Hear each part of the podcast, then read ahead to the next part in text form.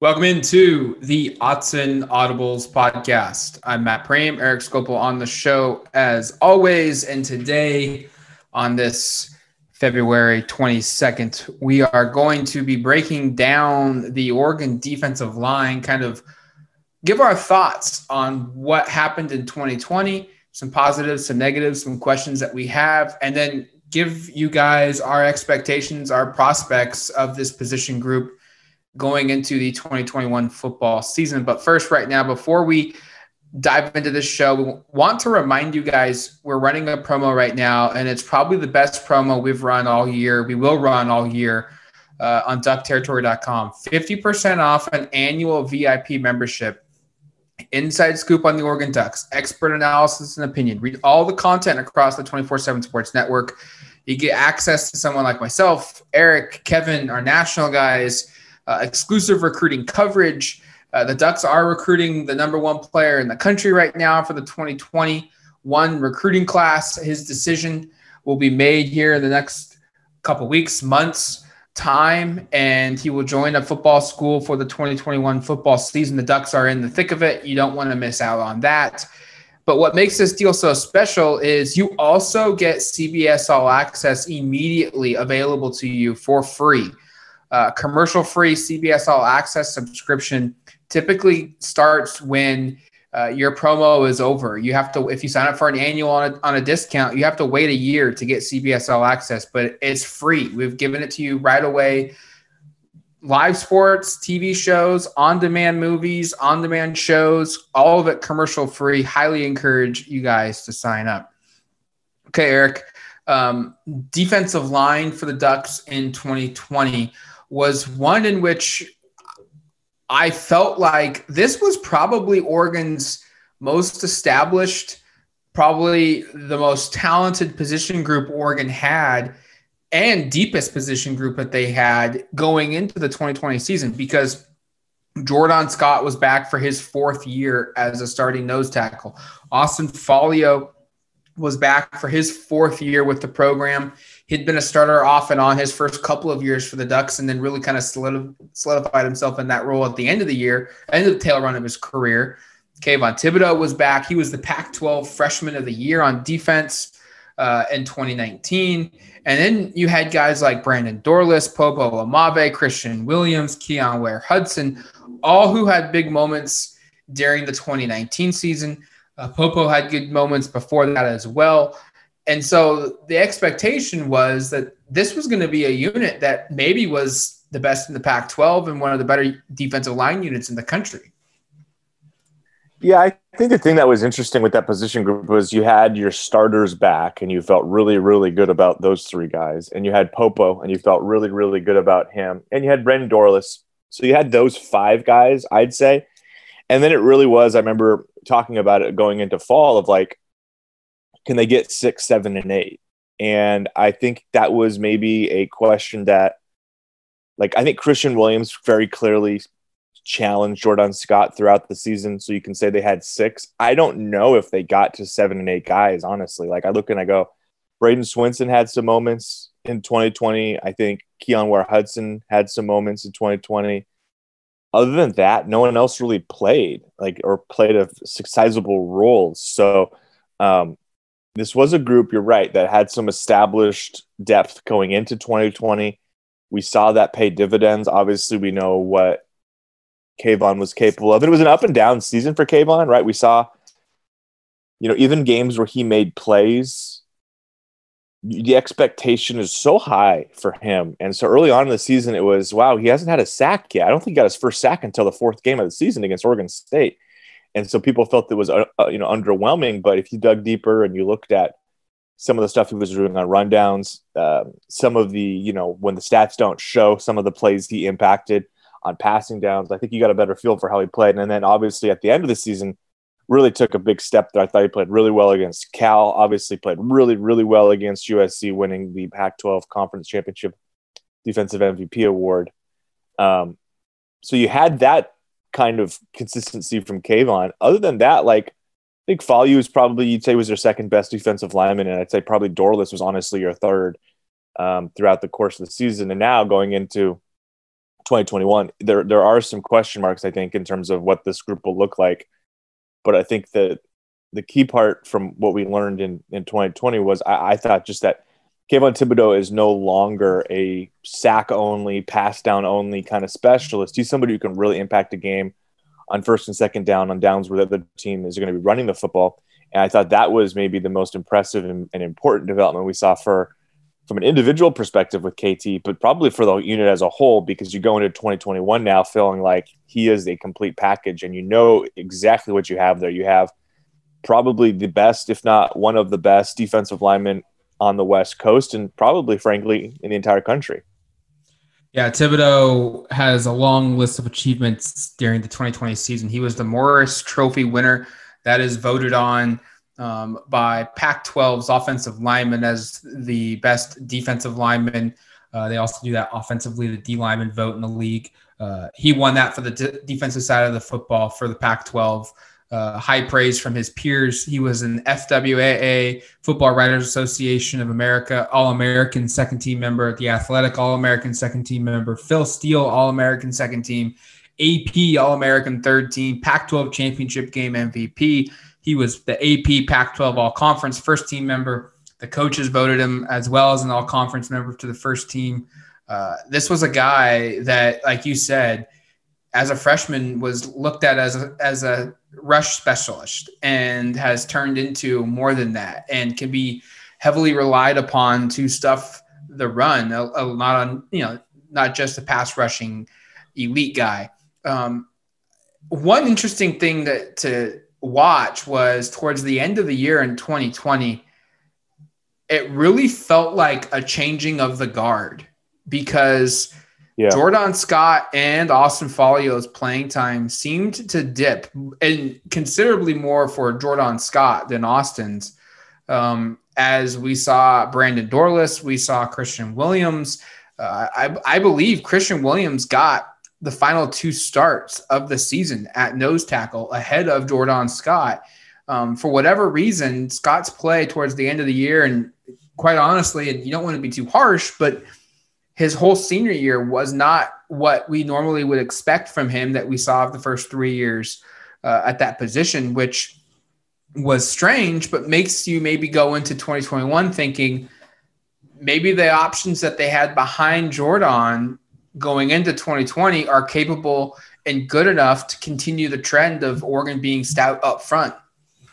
Yeah, I mean, if there's a positive thing from that whole thing, it's that you now have Christian Williams along with Popo Aumavae, who have a lot of experience playing nose tackle. And we, we haven't mentioned it yet. We should note that we don't have a total clarity in terms of what Tim DeRuyter wants to do defensively. Like he's run through some stuff, but we haven't seen them like line up and set. You know, we haven't seen them set up. We haven't learned if maybe some of the responsibility from position to position might change. And I bring that up just to say that I feel like if Andy Avalos was the defensive coordinator still, I would say, boy, you'd have a heck of a competition battle between Christian Williams and Popo Aumavae for that starting nose tackle spot.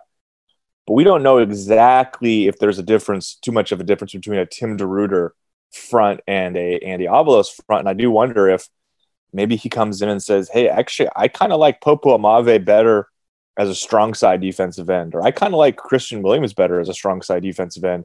And that frees up one of these other spots. I mean, because one of the things he did say was that they you're going to expect to see Kayvon Thibodeaux standing a little bit more. And if that's the case, and say Thibodeaux is is playing more of an outside linebacker kind of stud sort of role primarily in 2021, that frees up a spot up front. So I bring that up just to say, like, I think my analysis on on uh, Christian Williams sort of rise in prominence to, to, to, kind of becoming a starter, starting caliber interior lineman, I, I expect Oregon will have two very high, you know, two experienced and high end players in Aumavae and Williams pushing for that spot. But I just think it's worth noting, and we probably need to kind of just in, in general with this conversation here before we get into spring practice, kind of say we think this is how these positions are going to shake shake out and shape up and what they look like. But there is new leadership on the defense, and it, we can't say with 100% you know certainty and confidence that there isn't some sort of personnel adjustments made because of the, the you know because of who is the defensive coordinator at Oregon. That kind of thing typically does happen, and I again, I wouldn't be shocked if everything looks exactly or very similar to what we'd expect. But I also kind of go into spring going. I wouldn't be surprised either if we see kind of guys moving around a little bit, playing spots we didn't really anticipate they would. True freshman Braden Swinson played in all seven games for the Ducks in 2020. Brandon Dorlus was a guy that got in on all seven games for Oregon, even started one for the Ducks. Popo Aumavae played in five during the 2020 season. He did not start. Christian Williams played in all seven. He was given also uh, two starts in that game. And then Keon Ware Hudson played in all seven games for Oregon uh, for, during the 2020 football season. Beyond that, uh, Suave Poti did not play. He has played just one game in his career. Jason Jones, uh, four-star defensive tackle, 6'6", 310, massive human being.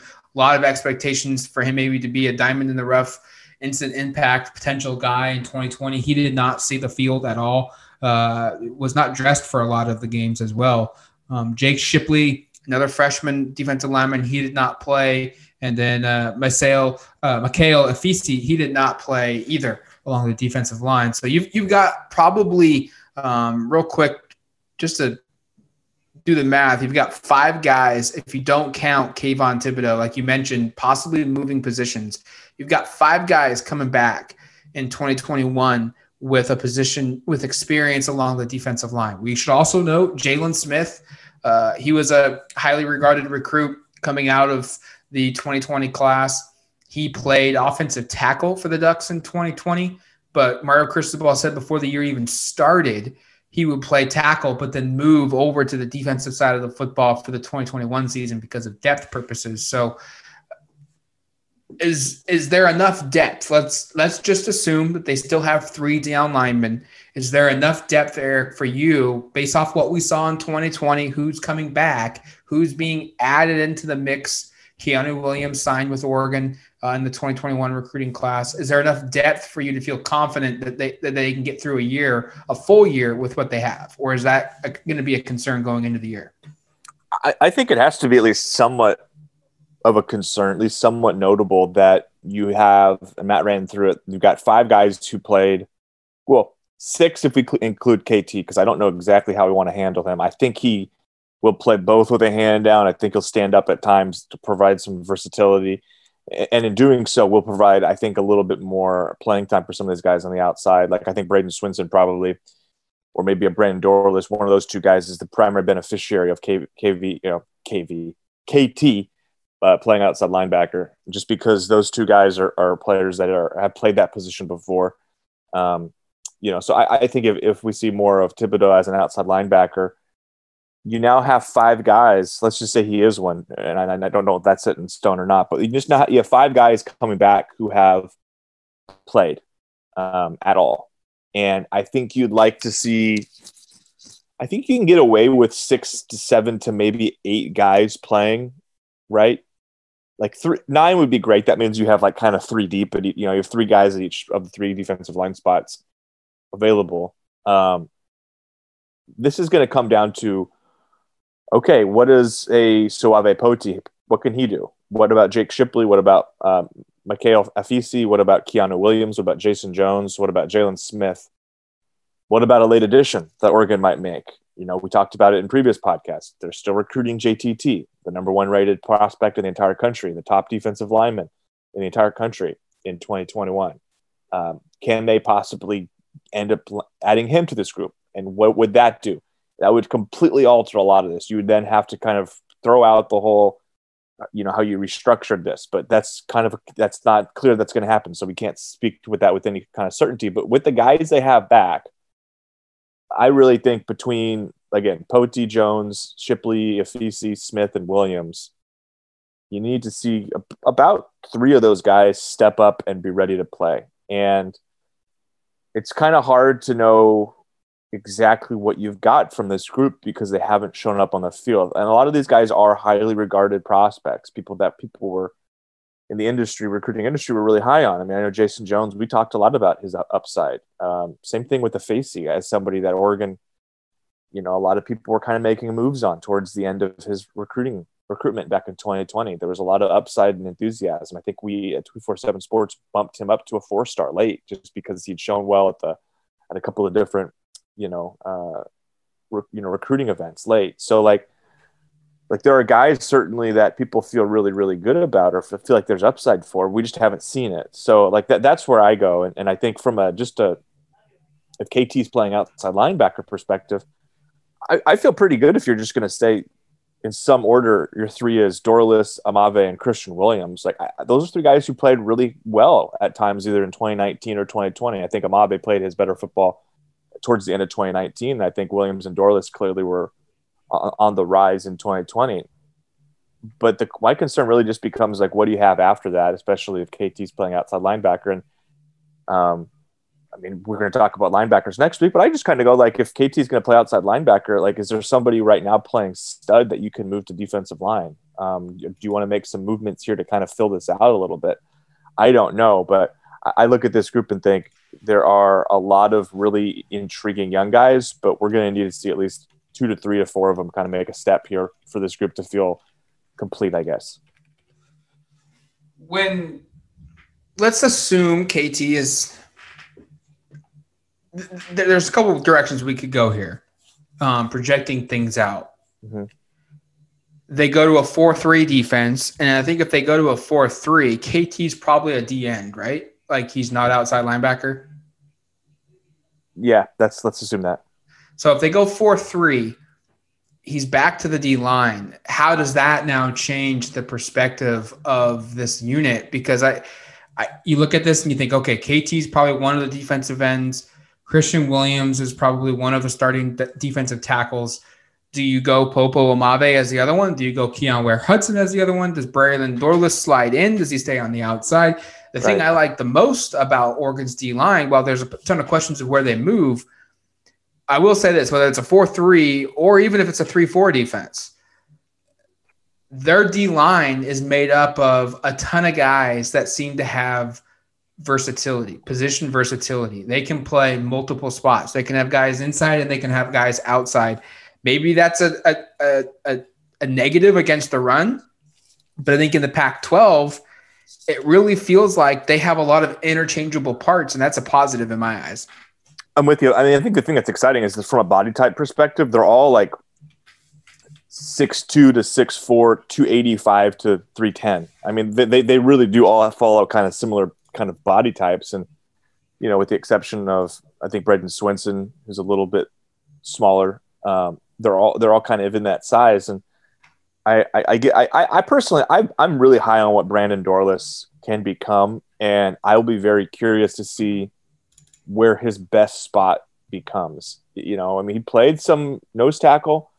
He played both defensive end spots last year, depending on what Kayvon Thibodeaux does there's probably even more room for some movement. So, like, I'm really high on him. I, have already said I, I, like Christian Williams above Popo based upon what we saw last year.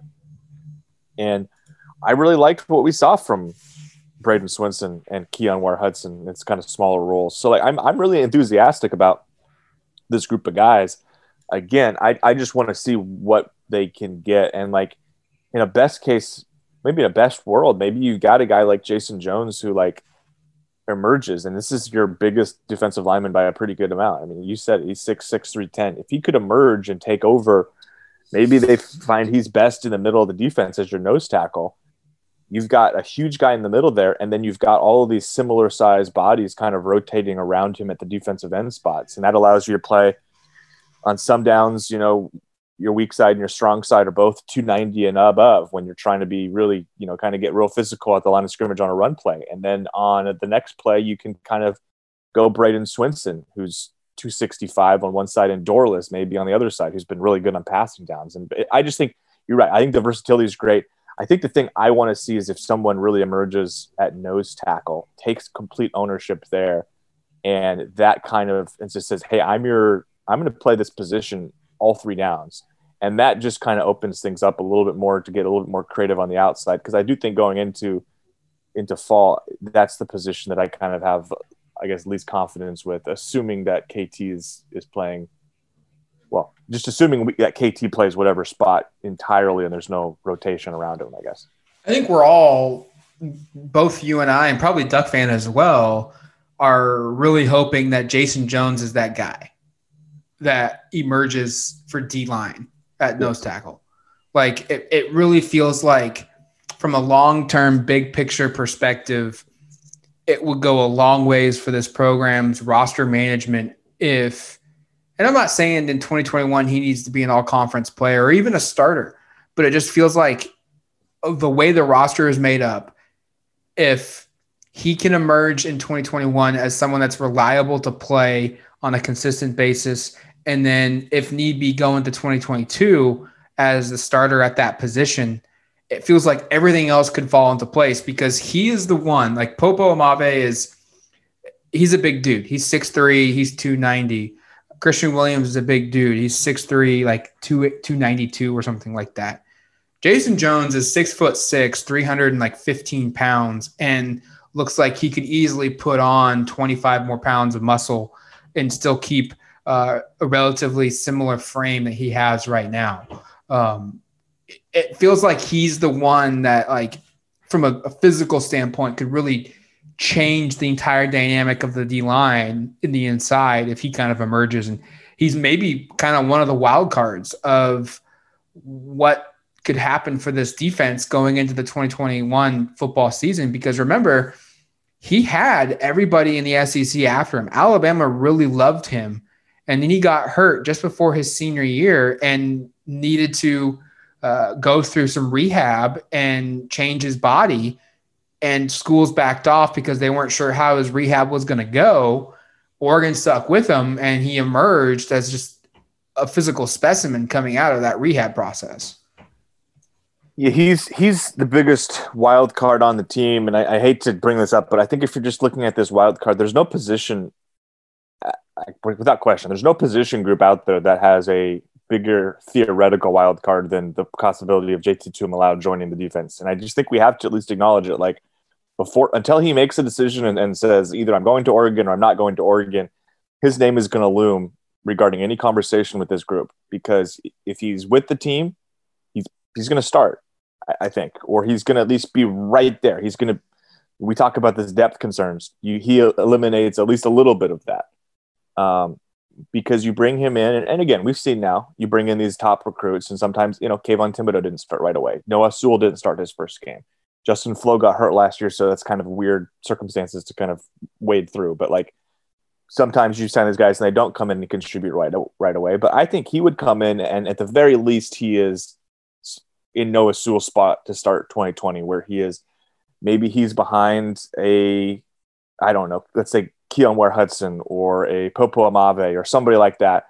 But by week three or four, he pushes past. I just think we have to just at least acknowledge the fact that I think this defense looks potentially a lot different depending upon what they get with him, if they do get him. And if they don't get him, I still look at this and think this can be one of the better defensive fronts in the conference. Um, I think this is this. There's a ton of upside, and especially when you include. We've talked but KT kind of moving around spots. But like if we just include the entire front seven group here, and you just talk about the, the dynamic athletes they have at linebacker and at, on the defensive line, like you should be really, really excited about this group. I just think the possibility of including a JTT to this, you talk about a, a you know a front seven you would have four of those seven guys potentially being former five star recruits, which is just unparalleled. Uh, you know, Oregon has never had anything like that before. So I, I just think it's worth acknowledging. We're talking about guys on the roster. This is where Oregon's at right now. But because of a player like JTT still being out there, and because Oregon is one of the, I don't want to say they're in the lead for him, but they're one of the finalists, and they're, they're certainly one of the schools that has a real shot at landing him. That sort of does have to shape some of the conversation around this group, I think. What, let's wrap this show up here with this question because I I think going into 2020 in a normal off season, like before seems so long ago, before COVID was COVID. And we it's had been almost a year. It's been almost a year, by the way. It's been almost a year. It's crazy. Before we had any kind of inkling that the 2020 season would be any different than what we've become accustomed to. Um, we were thinking that this Oregon D line, with a traditional offseason, with everyone opted in on defense, uh, with everything that comes with an offseason, was going to be one of the best defensive lines in the country. I don't know if we can say that about Oregon's 2021 defense going into the year. from a national, you know, being a top five D line in the country. I think it helps tremendously that they have Thibodeaux. Thibodeaux being on this D line will instantly give them a ton of success um, because so much attention is going to go towards him, which will free up everyone else to make plays. Um, and then Thibodeaux has shown in 2020 that he can handle that attention and still make the plays that are needed. So my question is this: Is this defensive line? Do they, as they're currently constructed? Let's assume that they're a three four. Let's assume that Kayvon Thibodeaux is, is attached to this defensive line unit, because until that we know otherwise, we can't do too much speculating. Is this the best D line in the Pac-12? And if they're not, can they get there? Oh, they have the best defensive lineman in the Pac-12. I think that's pretty easy to say. I, I think the group as a whole, I, I, need to see more. I mean, I mean, like the reality is, I like a lot of these pieces, but I think aside, you know, you take out Thibodeaux starts. I think what Dorlus has one, Popo has a couple, and Williams has a couple. Like they probably have a combined half dozen starts between everyone besides Thibodeaux returning. Actually, I, let me see how many Popo has because if Popo doesn't have more than a couple, he's then we're, then we're below six. Um, so yeah, and I mean, this is a group that does not have a ton of starting experience back. So I have a hard time saying like, like yeah, they're the best defensive line in, in the conference. I think having Thibodeaux there immediately means you're in the conversation. Like he provides that instant credibility, and anytime you're like, who has the best uh, defensive line group? Well, Thibodeaux is the best guy in the conference by a mile, so they have to at least be in the conversation. I just think I think they, they don't enter the, se- the season or the off season, I guess, kind of carrying that mantle just because I, there's not enough known yet, you know. And but I do think the upside remains there for them to get to that place. And I, the sad thing is, sad maybe isn't the right word, but the interesting thing is, I think if you were to add JTT to this group, I would I could maybe make the argument you could just because of the high end nature of a player like that. I, I just think we still don't know. Like, I think Dorlus is going to be a star, and I think Christian Williams showed some signs of being something like that. I just don't know if I look at this group and think like there's enough nasty guys who've proven to be that kind of player yet, aside from those two and, and Thibodeaux. And I think Popo in times in 2019, maybe I'm a little too low on him. I just didn't think he played that well in 2020. Um, this is going to be a big offseason for those guys to kind of step up because I just think it's hard to say like like if the the argument is what you've got the top defensive lineman, but then maybe you have maybe Dorlus is like the eighth, tenth best, I would need to look at the conference more closely. Like, like how, wh- what's what's the Oregon's sec, who's Oregon's second best lineman, and kind of like good point. Where do they rank? Pro- probably not near the top. So it's hard for me to be like they're the best. I think they have the potential to be there. I think they're probably in the upper half of the conference for sure. I would um, agree. Yes, I feel very strongly about that. I think I get to some questions of are they really in the top three?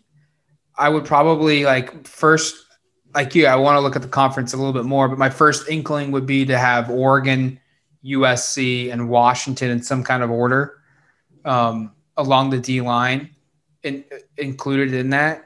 Um, is Oregon one? I don't know. I think you can make a case together too being in there. I think Utah always has a good D line as well. Um, I think we have to look at the off season and – that needs to be factored into 2020's production as well. They did not have a traditional offseason. I think having one going into the 2021 football season will do will do a world of a difference for Oregon's defensive line next season. And I, I just think to wrap it up, this unit has maybe the best defensive lineman in the country in Thibodeaux. And it would be a bigger surprise if they aren't the league's best defensive line for me than if they actually get to that accomplishment. So I'm expecting them to be there.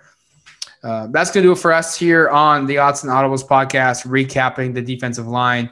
We'll have a basketball centric show on Tuesday. We've penciled that in, we've written it in ink. We're committing to it. We're not going to change unless some breaking news thing happens again. Damn it. But we're going to get a basketball one in. Uh, we'll have the mailbag on Wednesday, and then we'll also wrap up with, uh, the, the week with a Friday edition of the show as well. And until we talk to you then, you've been listening to the Autzen Audibles podcast.